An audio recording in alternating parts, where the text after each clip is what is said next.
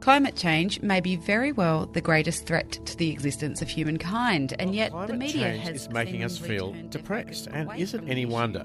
We're being In a way informed left, right, and centre Well, that Australia's the planet is greenhouse gas emissions continue to rise after quarterly data was published by the Environment Department yesterday. The Carmichael The coal beginning mine of closer to from going the ahead. LNG in Uh, central Queensland. big storm events and cyclones, uh, particularly cyclones becoming much more intense on average. research shows and, levels of uh, greenhouse gases in the atmosphere now exceed 500 parts per million, as average yearly levels climb at the fastest rate in history. Follow of carbon dioxide in the atmosphere to a bold rise.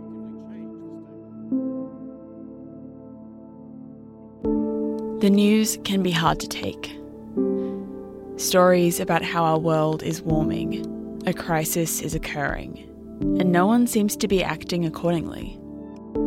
Working on this show, I'm often told that individual action is good, but not good enough. That what we need is systemic change, and in some cases, a complete overhaul of our society and the way it operates. And I wondered if somewhere, way out there, there are people trying to do just that. People who are leaving society behind to start from scratch. This is Think Sustainability. I'm Nina Copel. In this episode, we'll look at two examples of starting from scratch. We'll talk about cities rising from the sea. a, a group of uh, crazy guys looking at living on the sea. But first, we'll go to a village being developed in a valley. One sunny Saturday, I woke up early, got in the car, and drove for about an hour north of Sydney. I was heading for the suburb of Narara, which is not a massive suburb, it's mainly residential, although it does have a train station and a school. But when you drive past the school on Fountains Road, you reach a gate, and then a private road where the speed limit drops, and you find yourself in a pocket of trees and rolling hills. And all you can hear are birds. Birds and the excited chatter of new people arriving in a new place. Welcome. Hi! Is this your first visit here? Yes, it is. Oh, well, you're doubly welcome. I've come for an open day at Narara Eco Village, And then there'll be a walk, a tour around um, what we've been doing. an intentional community with a focus on their environmental impact. An intentional community would be a group of people who've come together to create a new kind of housing community that is trying to address whatever kind of problem their particular community thinks is an issue in the way the world's currently run. This is Matthew Daly. I'm a senior research consultant at the Institute for Sustainable Futures at UTS. And Matthew has spent a lot of time looking at intentional communities, what makes them intentional, but also how their intention is inspired by the environment. For the last 40 years, I guess, trying to live in a more environmentally sustainable manner has been a focus of people starting intentional communities. A commonly occurring example of which is an eco village. And that's something that came into common use probably in the last 20 years, since really, since climate change has become an issue on the world stage. I'm part of a group on a tour of Narara Eco Village. We leave the main road and follow a trail through the property, walking past their infrastructure, And all these new nice roads we had to pay for and put in recently. houses, So that's my thermal mass. It's in the middle of the house. people, You're joining a village, so we get to know you and you get to know us. and animals, all of which make this place unique and sustainable. After the tour, I ask around to see who the best person would be to tell me about the village and what they're trying to achieve. Everyone tells me their founder, Lyndall Parris, is away, but that John Talbot is the next best thing. I'm John Talbot. I'm the project director for Narara Eco Village. I find him in the valley, and together we walk up a little grassy hill where we can sit and talk overlooking the village. Yeah, Narara um, Eco Village is the site of the old Gosford Horticultural Research Station, and it's in a valley with Narara Creek and the Strickland State Forest surrounding it on three sides. Uh, we're having an open weekend, and we've got probably about 80 or 100 people visiting to see what we're up to. There's some stalls, and um, kids have been baking cookies and selling them. Uh, there's a few uh, crafts. So, if an intentional community is different to a normal community because everyone has intention, what is the intention here? I think, in, just in a nutshell, we're trying to make a demonstration sustainable community that's that's sustainable not just ecologically, you know, in terms of our food and energy and water and shelter, but also socially sustainable. Um, so connected communities, social infrastructure, social capital, the things that make community um, and that a sense of belonging. Um, we want to be economically sustainable as well, and we want to take care of each other and sort of a sense of well-being coming out of that. Talking to people around the village, I did get the sense that this focus on well-being is a big motivator in people's decision to move here. Well, I wasn't happy in the suburbs. This is Jazz. She lives at the village and works as their administrator. But before she moved here, she was trying to live a normal life. My daughters kept saying, Can't you be normal? And just come home after work, sit down, watch the television, go out with a friend, go to the movies. And I said, But it's boring. There's no purpose. There's no, I don't feel there's a sense of purpose in my life. She was doing what was expected of her, working a corporate job. Paid good money, but just really not enjoying it. And it was impacting her mental health. So I was getting depressed about life and feeling there was no hope for the future. And listening to the news in the morning, I had to stop listening to the news because I just I was depressed before I got to work. What kind of things in the news was it that? well, there's hard? all these terrible things that happen to people, but there's also the um, corruption and the political agendas and you know, earthquakes and natural disasters and everything you listen to on the news. I should say, sorry, most of what you listen to is depressing. I just needed to get away from that. Which started her search. I travelled up north to Crystal Waters and I travelled to Jaspers, another community, and looking for something like this. And then she found Narara. Like a lot of us, we just felt immediately this is it. Jazz found her purpose. So, with all of us collectively together, we're achieving something. So, you wake up every day feeling there's some purpose to your day, and working with the others collectively, you actually do get somewhere. You achieve goals, and it's a wonderful feeling. And so it seems Narara is meeting some special need for its villagers. But I wanted to know about their environmental impact. Do you know how impactful, or rather, how how much you'll be mitigating your impact as a community by living in this way? It's pretty significant, and we've developed our own building standards. And each house that we build will is required to put enough solar energy, you know, on their roof to cover all of their energy costs and over a period of years to pay off the embodied energy that they used in order to build their house. So looking at a really carbon neutral solution food production, you know, is a really significant. Agriculture is a big contributor to global warming, so we want to try to do things differently here in terms of food production. We know we're not going to be able to grow all the food we need, but we can certainly do a, a good portion of it. So, is it possible that the solution to our climate crisis is as simple as returning to village life? There was a, a reasonable number of studies done. This is Matthew Daly again from UTS. And people living in sustainable communities were pretty successful at reducing their ecological footprint or their carbon footprint or in whichever way you want to kind of measure their environmental impact. They were, they were doing a good job. The question then becomes is good good enough? Most of them maybe weren't hadn't reduced their footprint enough to be sustainable, as in we were living within the limits of one planet worth of resources, but they were doing a lot better than most other examples out there. Eco villages might be a great way for communities to come together and work to challenge the status quo. But if even this model isn't enough to bring your environmental impact within the limits of our Earth's resources, I wonder how radically society would have to change before you could truly live sustainably.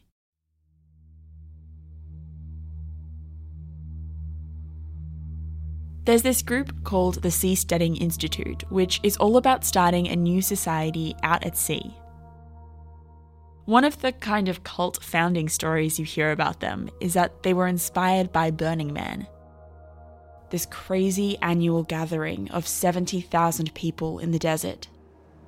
They start with nothing, and through creativity and collaboration, they form a new city. At Burning Man, there are no food stalls or drink stands. Your money is useless.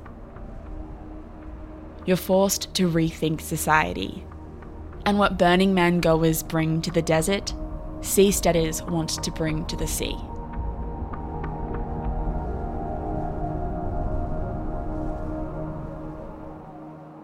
Progress is basically finding things that are new and better.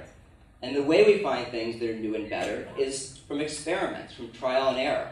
This is Patri Friedman, the founder of the Seasteading Institute, talking at an event.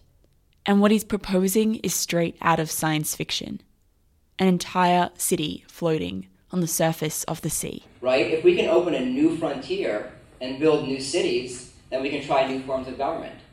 And the next frontier before space is the oceans. And this isn't all as abstract and impossible as it might sound. I'm very happy with the seasteading movement. This is Karina Zubieska, co founder of our company, Blue 21, an architectural design firm specializing in floating developments and good friends of the Seasteading Institute. We met quite some years ago and we are very glad to learn that there's also somewhere on the other part of the of the world uh, a group of uh, crazy guys looking at living on the sea Blue 21's website is full of beautiful digital images of floating cities and structures that don't quite exist yet. So, one of my favorites uh, is uh, the one for uh, French Polynesia. Imagine an organic looking seahorse shape floating just off the shore. The, one of the, the starting points was to, ha- to, to, make, to create something that blends into the, the environment. From the sky, it would look green, lush, natural. A little slope uh, with grass, a lot of uh, trees around it. But below the grassy slopes, there is a marina and houses of different size uh, where people can live in apartment or in uh, separate homes. But homes and apartments that are still in touch with the natural world around them. Because it's beautiful water, very, very clear, and a lot of fish and coral reefs, so they can see it on a daily basis by using uh, glass windows. Which is not just an aesthetic choice. When you actually see what there is, ideally, the incentive to, to pollute or to throw things away uh, be less. We were also experimenting with different things that you could attach to the floating body, uh, to the floating structure underneath. The idea is for these floating structures to not only be sustainable but restorative uh, for example, shells could grow or even corals could be attached. And uh, in this way, it would be uh, also a habitat for, for these kinds of animals. But Karina also sees these structures as a practical solution to a rapidly changing world. In some island nations, there are already examples of islands being swallowed by the sea. And this is quite uh, disturbing, of course. And such a floating structure could help out in that case. In the last few years, this French Polynesia development has been making headlines around the world. Sea levels are rising. Time to build floating cities? Talk started towards the end of 2016. A pilot project for a new libertarian floating city will have 300 homes, its own government, and its own cryptocurrency. And got serious at the beginning of 2017 world's first custom built floating city to rise off French Polynesian waters. When the Seasteading Institute signed a Memorandum of Understanding, or MOU, with the government of French Polynesia. French Polynesia signs first floating city deal. But then, in 2018, the deal was called off. Tech bros told they're no longer allowed to colonize French Polynesia. French Polynesia cuts ties with Libertarian Seasteading Institute. Mean, they wrote an MOU up with French Polynesia in January of 2017, and then that that MOU was allowed to die because there was a lot of protest uh, amongst islanders in, in Tahiti. This is Raymond Craib. And I am a professor of history at Cornell University. He's an expert in libertarian escape exits. Libertarian escape exits. I think we need to start by getting to the bottom of what that means. yes. Uh, what do I mean by that? So there's two parts of this which you have to understand. There's the libertarian part. In terms of libertarian, I mean people that would be considered in some vocabularies as minimal statists. So limited government intervention. Or monarchists. There's a focus on one person in power and an emphasis on the role of individuals more broadly. Or sometimes neoliberals. In favour of free market capitalism. And again, that means less government intervention. Uh, but these are not anarchists. These are not people who are against the state and government and also against capitalism or the kinds of economic systems that we currently inhabit in the world. Ray says you could actually describe them as hyper capitalists. But have a, a pretty dim view of, uh, of government. And then there's the escape part. An exit or escape is the efforts to, in some form or another, escape the form of the nation state itself. So this is not about being an expat. It's not about leaving the United States or Australia, going someplace else, uh, and establishing yourself there in another nation state sovereignty paradigm. It's actually creating an entirely different kind of territorial entity that uh, that will, in some sense, provide an alternative to the dominant form of the nation state that we currently live in. And that's why I think this idea is so interesting. Because if you can really start from scratch, then surely you can start from scratch in a way that's sustainable. The language is, again, that islanders won't have to become climate refugees. They can actually stay in the communities where they were raised and they were born and so forth because you'll have these uh, these actual platforms that will rise with sea level, ocean sea level rise, and so forth. You could potentially tether them to portions of the island itself. You can fix them into lagoon settings and so on and so forth. But Ray has questions. Well, what does that mean then? Does Tahiti basically become those platforms? Uh, are they leased? Are they? I mean, is you know when you're talking about five million or four million dollars to build a couple of single family dwellings are people really going to take in climate refugees from a neighboring island? I mean, how does, you know, the mechanics of how this is actually going to work is where the payoff is.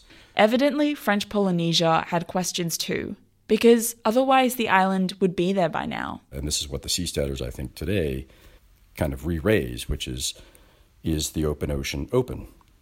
Is it a space where you can, in fact, legally, in some form or another, assert some kind of authority, sovereignty, property ownership over it. And this is something the world will need to work out before large floating man made cities can rise from the sea. But Ray has doubts more fundamentally about what these structures would be able to achieve. I think they're shiny, glossy promos for what is essentially, in my opinion, now becoming timeshare ocean colonization. And I think that's my concern. I think the, the problems are much more, the issues are much more structural than engineering our way out of um, what is the, you know, what is the the, the approaching problem or the, the, the existing problem of pretty catastrophic climate change. Um, and so the idea that somehow or another we can save the planet and make a whole lot of money together too at the same time seems to me precisely the problem. And so if starting again means seasteading, the solution would only be viable for a fortunate few you know, for the seasteaders and for um, the territorial exiters, you know, freedom, which is a, a social condition, um, freedom for them becomes a place. An exclusive, elusive, floating place. Right. It's a place you go to. It's not a social condition that you you struggle for. It's a little bit depressing to think that the best way of creating change is to just bail out and start from scratch. This is Matthew Daly again from UTS. But I can see the attraction in it sometimes. A new city rising from the sea like long lost Atlantis, coming to solve our climate crisis through a new sustainable society. It is an attractive idea. But sitting on a hill in Narara Eco Village, I start to see that starting from scratch isn't really the point.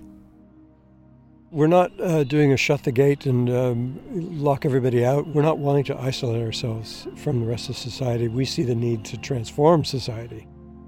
This is something Matthew Daly told me as well that where seasteaders ship off to start again, eco villages are more about fixing what we have. There's quite a lot of advocacy for change. There's a global eco village network which is quite active, as in discussions with the United Nations on different issues and has members all around the world. And eco villages can engage on a more local level too. It's really important that we see ourselves as a demonstration, that people can come. We have these open days, we'll have other um, groups that come up to look at what we're doing and to see how it, how we're doing it and learn from our mistakes as well as the things we did well. Hopefully, in order to be able to put some of those ideas in practice wherever they happen to be in, in their their little suburb where they are, if they're living in Sydney or maybe a rural environment. But the sort of ideas of, of eco villages where you're looking at uh, um, the well-being of people, um, the social infrastructure, the economics, um, as well as the environment and the natural world. Those are all things that we can do in different ways wherever we are. And they're lessons that visitors will take home with them when they leave today's open day. But there is one more message to take home, if you're willing to hear it. After lunch, and when the other visitors to Narara have either gone on to their afternoon activities, things like soup making, the planting bee, group drumming, I ask Scylla, an active community member of the village, to have a chat. She leads me past some mushroom logs and into the shade of a large tree. that looks pretty good with containers and stuff like that. Beautiful. Um, I guess in terms of what you hope on a day like today people will take back to their respective lives, what message do you hope people take with them? Um, probably the word hope is the word I would take. I would hope they would take back. So I would say that what I would like people to go away with is some hope, belief that other possibilities can emerge. Because it's sometimes hard to do to feel that. And those other possibilities relate to the way people live together or the environment or I mean it's everything. The interconnectedness, the the sort of the circularity and the extension of the circularity of the connections that you might make here that benefit and ripple out from beyond. Um, I believe that we are a place of service, um, and um, and I think that if we, I personally believe that if I stay true to honouring the earth on which I am and recognise that I am never an owner, only ever a brief custodian. And if we can take that and do the best we can with that, and these little children, from my perspective, if I would like to visualize those boys in 10, 15 years' time and to see them as young male people who are helping to change the world towards a divine feminine rather than divine rather than the masculine paradigm that has been taking it over. That's my feeling. Thank you so much.